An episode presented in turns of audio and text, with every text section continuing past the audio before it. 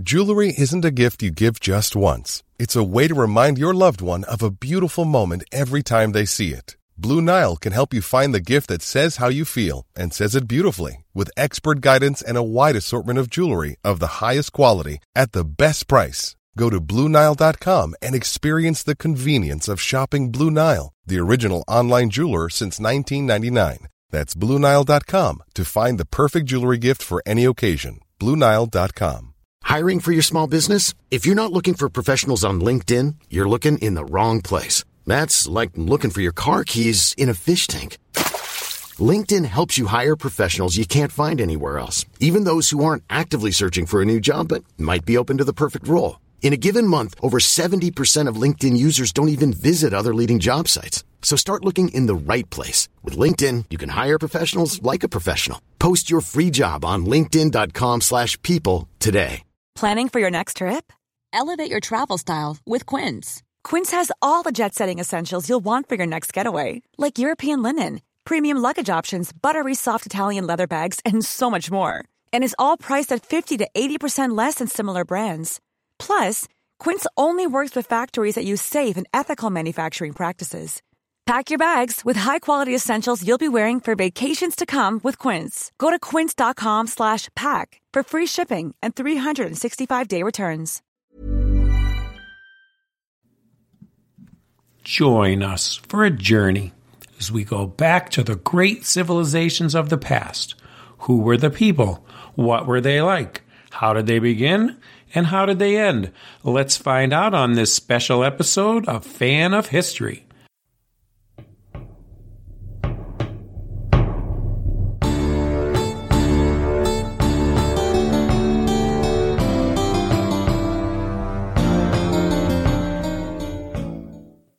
Hello, Gary.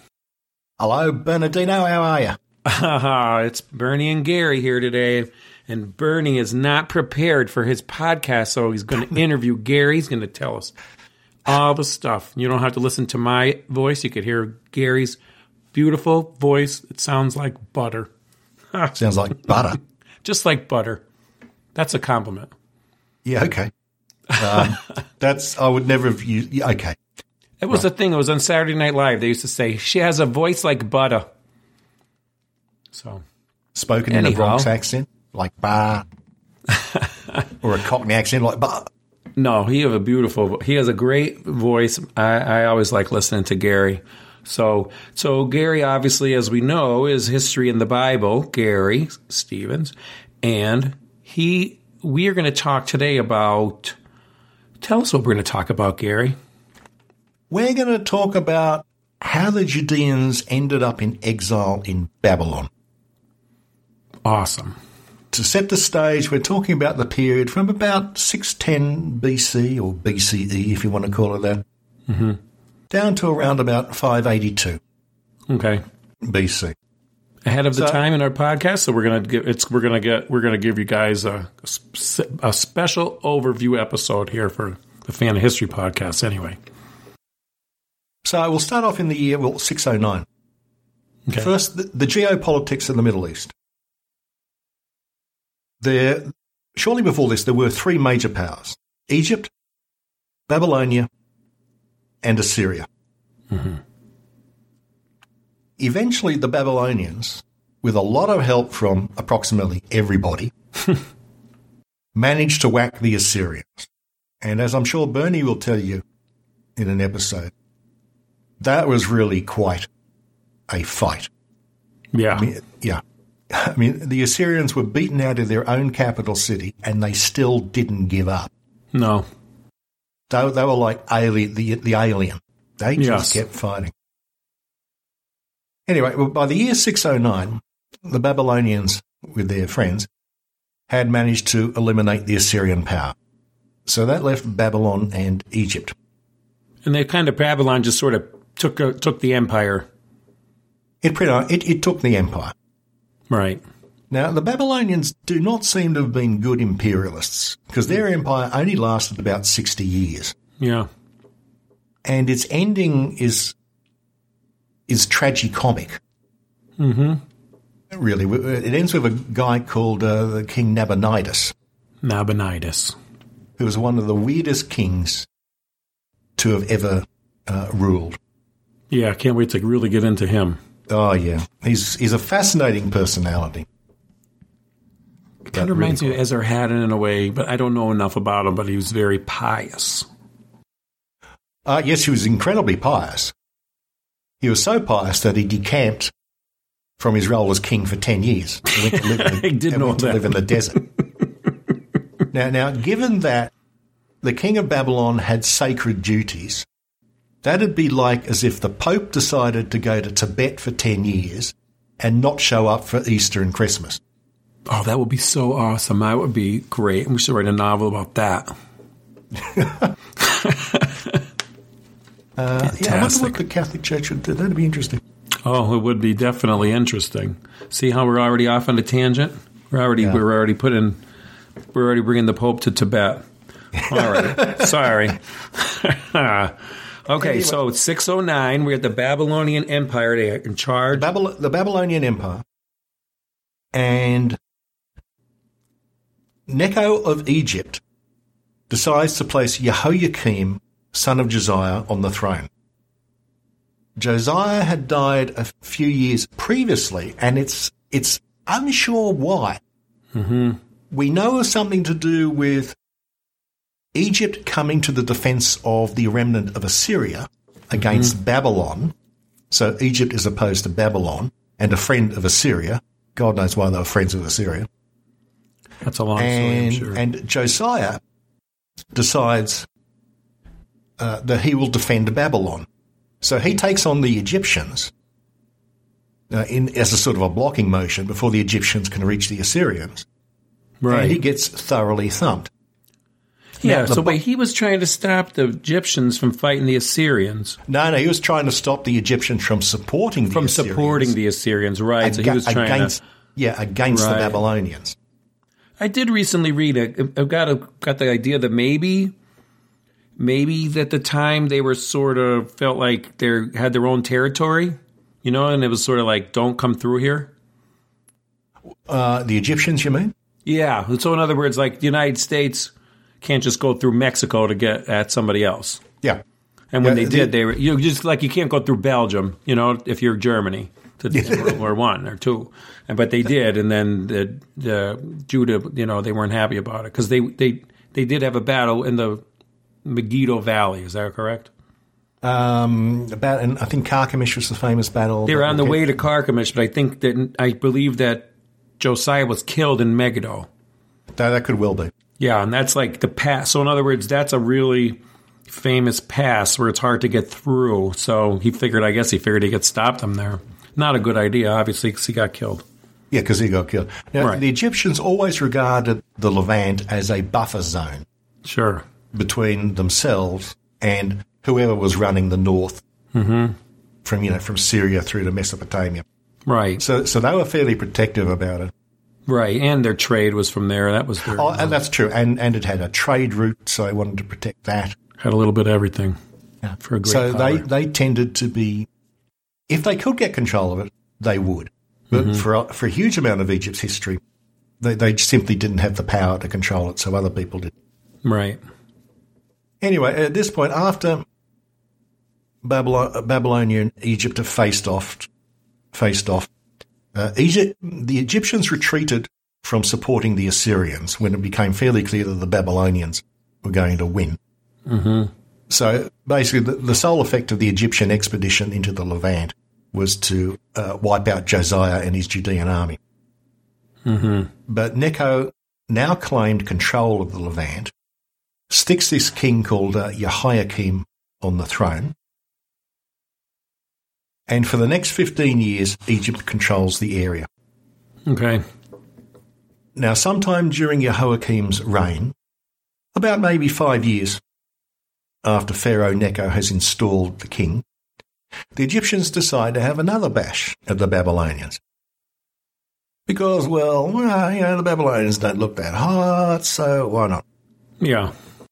Uh, and this is the Battle of Carchemish on the border oh, okay. of modern Turkey and Syria. So it's fairly, it's a fair way away from Egypt. It really is. Yeah. And not that far from Babylonia. No, not really. No. So they have a big clash in six oh five. They have another clash in six oh one. Sometimes the Egyptians win, sometimes the Babylonians win. It doesn't it doesn't change the geopolitics of anything. Mm-hmm. It's all about arguing about the Levant or Palestine or Judea or whatever you want to call it. Mm-hmm. Now, after the Babylonians have been defeated by the Egyptians in, in a little battle, which changes not much at all, King Jehoiakim, who'd been installed by the Egyptians, uh, decide, uh, is now taken over by the Babylonians.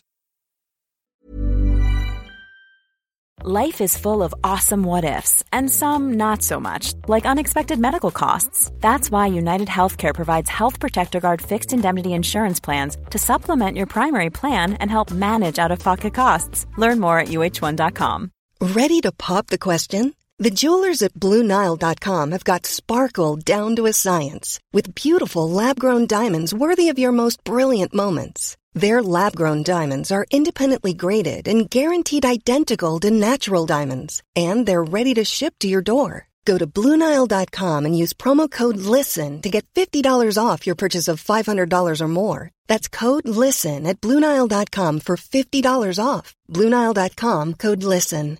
Even when we're on a budget, we still deserve nice things. Quince is a place to scoop up stunning high-end goods for fifty to eighty percent less than similar brands. They have buttery soft cashmere sweaters starting at fifty dollars, luxurious Italian leather bags, and so much more.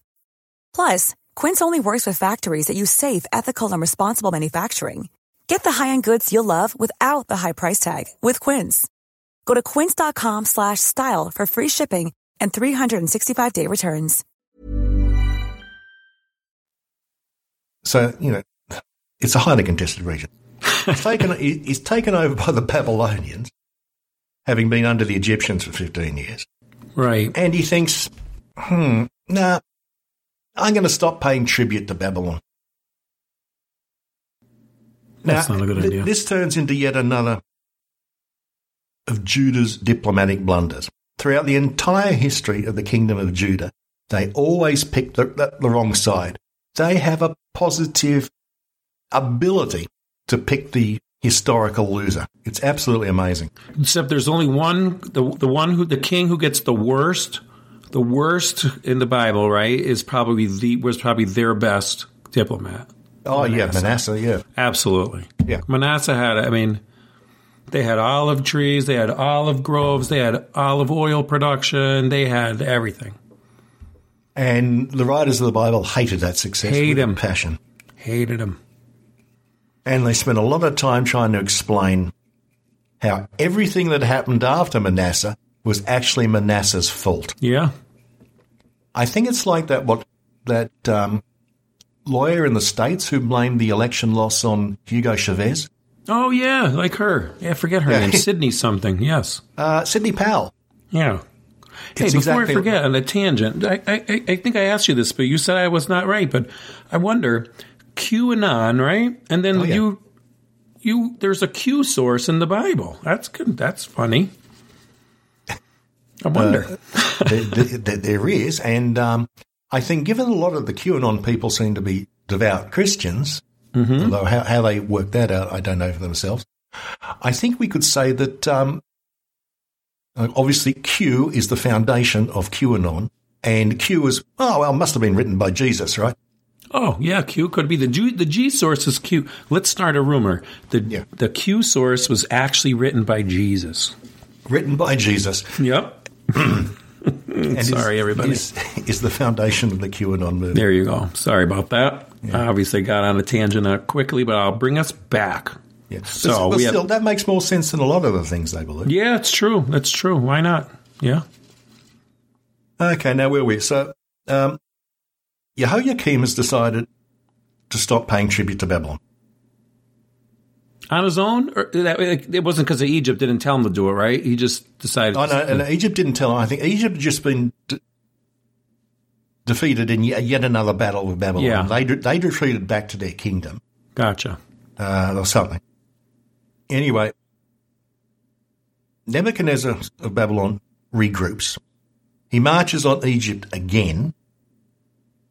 and he goes right through Judah and basically casually besieges and takes Jerusalem. Whack. Oh, on the way, yeah, okay, right. Yeah, on the way. Purely collateral damage. Nebuchadnezzar is, is looking to get to Egypt. And the treasures of the temple, which have been so assiduously accumulated by David and Solomon, are pillaged. And this is the fifth time they were pillaged, actually. Right. They, they seem to get pillaged quite often. Quite often. Yeah. It can't be the original treasure. Maybe who, it is. Who knows? I mean, yeah. there's a there's a later legend, as, as we'll probably get to, which has Ezra bringing back the treasures from Babylon. Oh.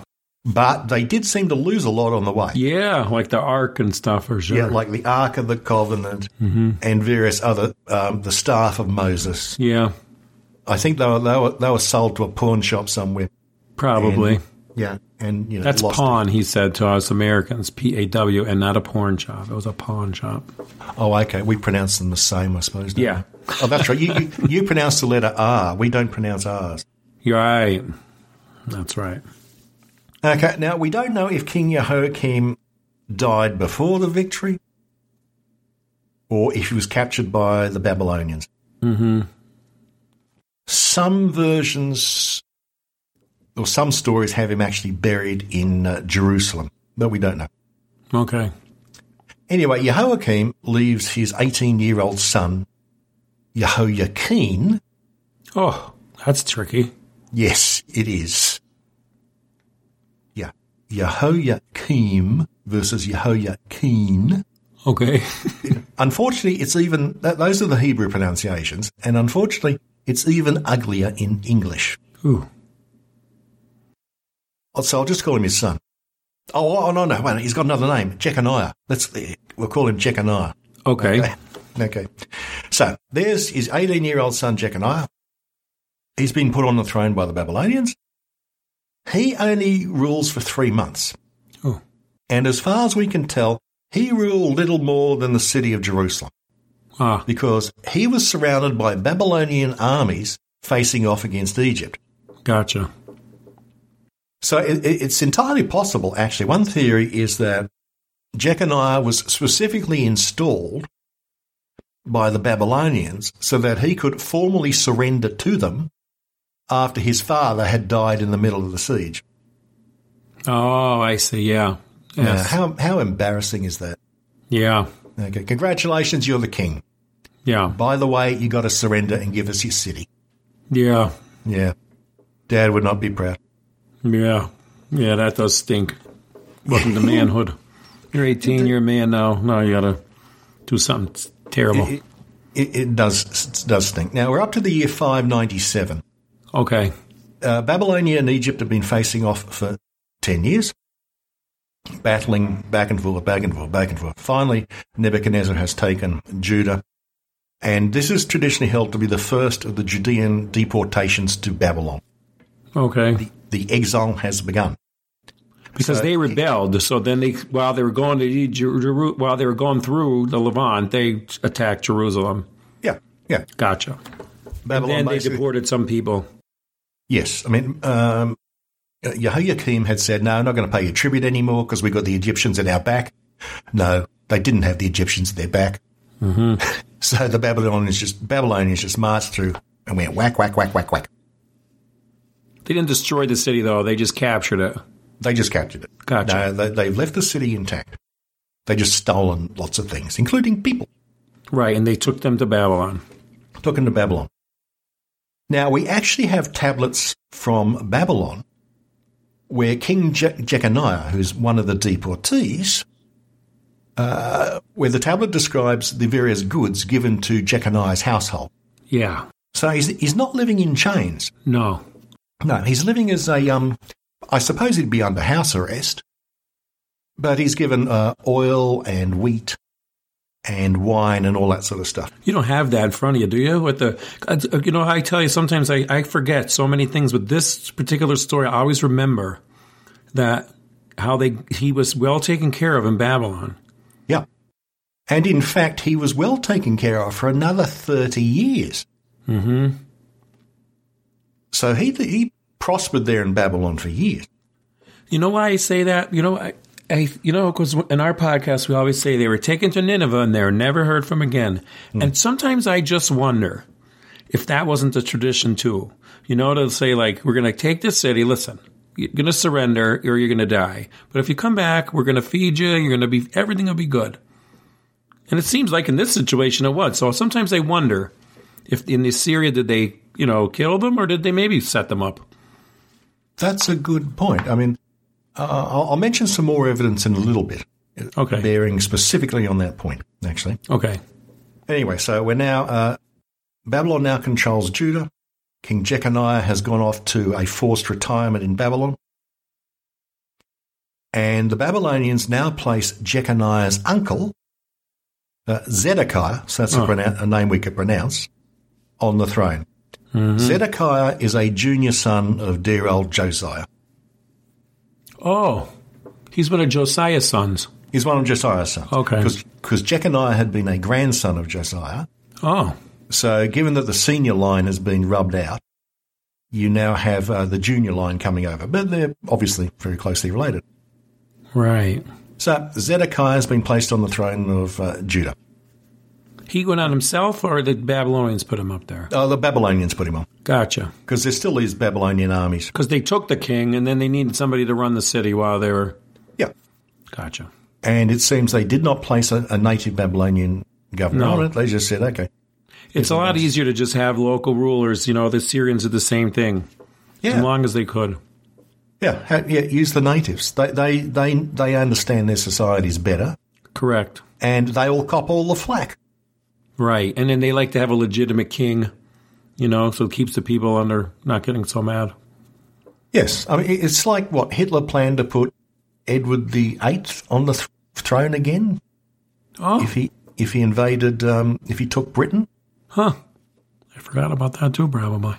Yeah, and that's that's why Churchill sent uh, Edward the eighth to become governor of the Bahamas. Oh yes, I know there was some story along there. Yeah, did they try yeah. to kidnap him? I think there were rumors like that. Yeah, yeah. There's a, and, a crazy Nazi story. They tried to kidnap him, and they were bungles. They bungled the whole thing, I think. Yeah, and Edward the eighth, who who abdicated because he wanted to marry a divorcee. Ah, uh-huh. Edward, Edward the eighth was fairly chummy with the Germans, and I think he, they and Hitler. Sorry, Churchill was just no. This guy's a bit of a danger, so let's yeah. send him as far away as we can. And the Bahamas isn't bad. Yeah, the other Bahamas wouldn't be bad. No. Starts with a B, like Babylon, like they did to the king of Judah, so. Yeah. Okay, back to Zedekiah. Yeah. He was being installed by the Babylonians. Now, early in Zedekiah's reign, the regional leaders in the Levant, including his own country, get together to plot a revolt against Babylon. Hmm. And Zedekiah says, that sounds like a good idea. What could possibly go wrong? What could possibly go wrong? Hmm.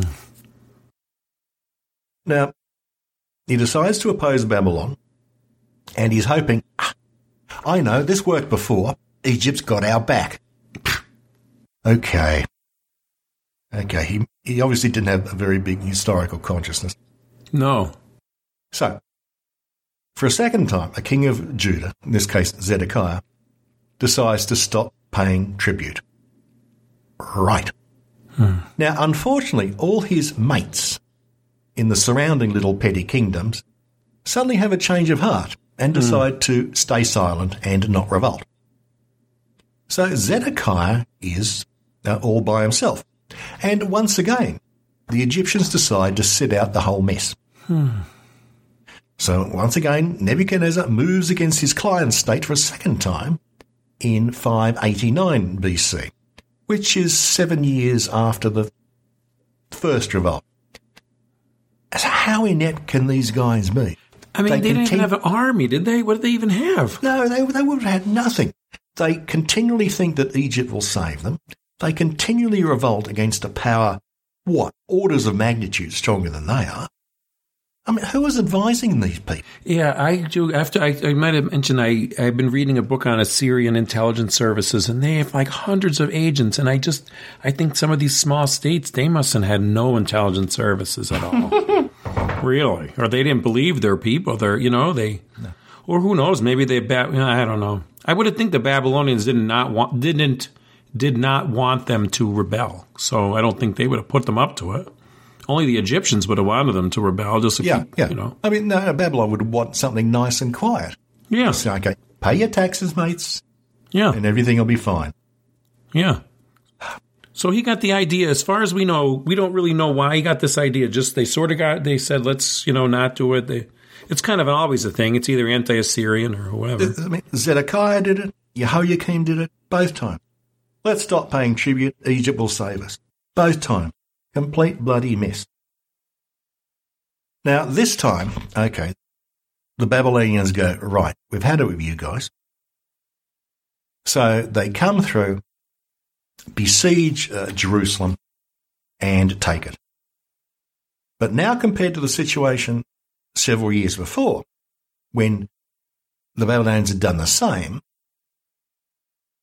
they had, well, sorry, several years before, the Babylonians had done the same, and they'd basically just taken the city and stolen things and people. Mm-hmm. Now times had moved on. Egypt was getting uppity. Nebuchadnezzar and the Babylonians had to transform Judah from a client state with its own admittedly ludicrous foreign policy to to a dependent province. Right, okay. So they said, right, we are taking you, you guys over big time. So they besieged the thing, the, the city, they burnt the temple to the ground, and they destroyed Jerusalem. And just to put the icing on the top, remember that they had taken King Jeconiah and set him up in a nice little apartment somewhere. Yeah. And he was doing fine. This time, yeah. Nebuchadnezzar blinded Zedekiah. Oh, Zedekiah. Zedekiah, okay. Who's the current king, killed his sons and took him to Babylon. Now, I'm sure that Jeconiah, sitting in Babylon, would have greeted Zedekiah with a big, I told you so. Yeah. So that's how the Jews got into exile. Now, and just, this, so this, Zedekiah, they they blinded, they killed his sons first and then blinded them, right? Yeah, or well, in whatever order, does it matter? Well, they said that was a la- I think they said that was the last thing they wanted him to see. Oh, that could. Oh, yeah, I've forgotten that story. Yeah, so yeah. They killed his sons in front of him and then then blinded him. Like that's gangster. Yeah, that is gangster. So this was now the third and final deportation. And the whole process had taken about twenty years. Three deportations over twenty years. One big issue, we do not know how many people were deported. Mm-hmm. We do not know what proportion of the population were deported. There, there are two theories. One is called the empty land theory. The other I call the chock-a-block theory. Okay. Under the empty land theory, which is promoted by the Book of Chronicles, basically, there was no one left. Mm-hmm. Every, pretty much everyone was gone except, you know, your, your cripples and complete dependents and all that sort of thing, right? So they, mm-hmm. they left the old people there who were utterly useless to the Babylonians, and that's about it. Under the chock-a-block theory, yes, Jerusalem suffered, and they were taken away, but the rural population, who would have constituted at least ninety percent of the entire Jewish population, they were left there. Because, well, hey, Babylon would like someone to, you know, keep making goods and, and, and agricultural products. Right. Scholars have oscillated between these two theories for years. Un- until the twentieth century, scholars followed Chronicles with the empty land story and said, no, it's been completely depopulated. Mm-hmm. Then people came up with the chock-a-block theory, and now there's been a move back towards the empty land theory. So it is, the scholarship is still fluid. Hmm. People, the archaeology apparently can be interpreted as favouring either mm-hmm. side. On, on the empty land theory, apparently there are very, very few Babylonian artefacts you can find in Judah from the time of the exile, okay. which would seem to which would seem to indicate huh, maybe there was no one here to make make anything, or. Other archaeologists say, no, wait on, we just haven't found them yet. Mm-hmm. And, you know, in archaeology, well, that could well be the case because they're always digging up things that make you go, wow, didn't know that. So there's no Babylonian. Is there is there local stuff? Or I guess they would know what the Babylonian at the time. Yeah. Would. So I, so I, I think it's it's a case. We, we don't find Babylonian coins. We don't find, um, you know, ba- ba- characteristic Babylonian pottery, say, all that sort of stuff. Now, just to interrupt this, geez, there's a some idiot's got some machine going. Oh, I don't hear it. No, it's showing up on my Audacity. So, oh, when I send you my W A V, I will have to apply my magic noise gate to try and get rid of it. Okay, I don't it's hear like, it though. It's like someone's about, you know, three hundred years away with a jackhammer. Ah, you know, yards away with a jackhammer. So just, it's, it's just a low. Can you see him or no? Is he going to be going there a lot while? No, I mean, um, I'm upstairs and all oh. I can see is my roof. Loud okay, bastard. Well, that's the. Um... Well, so wait, so wait. Let me just say I was had a thought. Okay, so mm. so okay, so it's a, we think it could be empty of people, or it could have they could have taken some people and left some, you know, the rural workers, and they yeah. think it's empty because they don't have a lot of material culture that they're finding. I was that's just true. watching um, a, a talk with Israel Finkelstein. I love him. Oh, He's yeah. great. And he was talking about how Jerusalem becomes a big city when it's a part of an imperial, when it's in part of another empire. So, like, for example, oh. when Hezekiah, you know, when when the northern kingdom was crushed and all the people moved in, that's number one. It went from, like, it, you know, went ten times the size. And then it was a big city because it was kind of the only city. And then it was really, you know, Manasseh was awesome with the Assyrians, and they had a great fifty years of, like, peace and prosperity. And hmm. I, you know, I bet you his. I wouldn't be surprised if he was a good vassal in the way of, like, for example, there was an Arab. The Arabs were um, revolting in the six forties, and I know the king of Moab, he brought his troops, but I, you know, I wouldn't be surprised if that whole area. So, I, you know, Manasseh and all was a good, like I say, was a good vassal, and the town was big, and now, now the Babylonians knock it down. I guess the point is that it's not the best place to be. To it's not like. Oh, that's a perfect location. Let's all move here. It just kind of becomes like it's a perfect location if it's part of this other thing, because it was really big during the during the Roman times too. It became a more of a provincial center, you know. Yeah, and, and when it was just an independent kingdom, Jerusalem was quite small. Um, right. Uh, Israel Finkelstein is one of my favorite authors. Yeah, I've used a lot of his material, and yeah, he's he's a he's a big proponent for saying that no, it, throughout the entire kingdom of Judah, Jerusalem was just, you know, a few thousand people or something. Right, just, unless there was a special situation. That's right, unless, as you say, they were actually part of a, a larger geopolitical entity. Right, so Babylonians seems like they didn't really need them. It doesn't even sound like they – I don't know if they did or not. I'd have to find out. But, you know, we know the Assyrians used to move people in, but it doesn't even seem like they moved anybody into Judah. No, from what I know. I mean, that the so we don't think the Babylonians moved people in, and so it was just kind of empty, and then everybody was, I mean, I should say, the higher-ups, working people, the nobles, and all those kind of class of people were shipped off to Babylon. They must have been useful. Well, they do. I do. I do know that in the ancient Near East at this time, human beings were a commodity. So somebody who could, you know, could do work and do things to bring them to Babylon. You know, we, we, you wouldn't do that today. You know, you wouldn't go conquer a country and then bring all its people back. You know, you'd have to take care of them. But I guess, you know, in those days, people were valuable, especially people who knew how to do stuff. Well, uh, the book of Ezra says that when, when they were, the Jews were coming back, they came back with lots of gold and silver. Ah. So it must have been, say, the, the wealthy mercantile class that was deported? Yes. And anyone who had a gold watch, I suppose.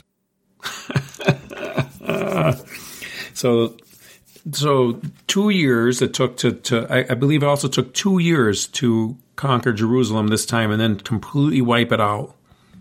Yeah, the first time Nebuchadnezzar besieged the place, he seems to have taken it fairly quickly. So I don't know why it took him two years mm-hmm. this time. Yeah, we don't know that. Yeah, maybe they had bolstered their defences. Maybe, that, or maybe somebody let them in, you know, that kind of thing at the time. Oh, uh, that's true. Maybe someone left them in. I was about to say, I mean, given the ineptitude of Judean foreign policy, I don't know if they would have been smart enough to reinforce the walls. Who knows? You know, you never know. Maybe it was a sort of a thing where they said, you know, if you let us in, we're not going to kill you and destroy everything. And after this seventh, you're like, forget it. We're knocking everything down. Something along those lines. Yeah, that that could be. So anyway, Gary, sorry. So where? So so then where? Uh, so then you take it from there. Where do we go from there? Oh, that's that's where I'd like to end it. Oh, we're ending. I'm sorry. I thought I was going to say, okay, so we're going to wrap it up. I'm so sorry. Okay. Yeah, that's right. We'll wrap it up, and next time, and it can be any time you like, because I'm not doing anything, we can go into into exile and what it was like in exile and coming back. So now they're off to exile, but now we're going to talk about what happened during the exile and when they come back the next time. See you next time. See you next time. Oh, I was just going to say that, but I guess I just said it. Perfect. If you enjoyed this podcast, please consider supporting us on Patreon, patreon.com slash fan of history. Just a dollar an episode would help us out. Thanks, and see you next time.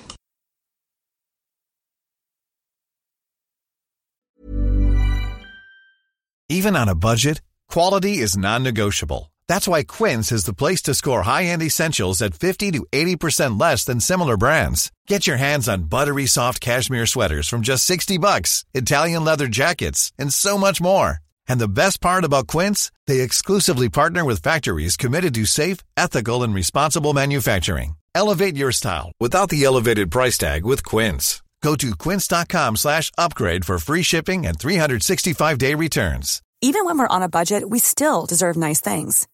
Quince is a place to scoop up stunning high-end goods for fifty to eighty percent less than similar brands. They have buttery soft cashmere sweaters starting at fifty dollars, luxurious Italian leather bags, and so much more. Plus, Quince only works with factories that use safe, ethical, and responsible manufacturing. Get the high-end goods you'll love without the high price tag with Quince.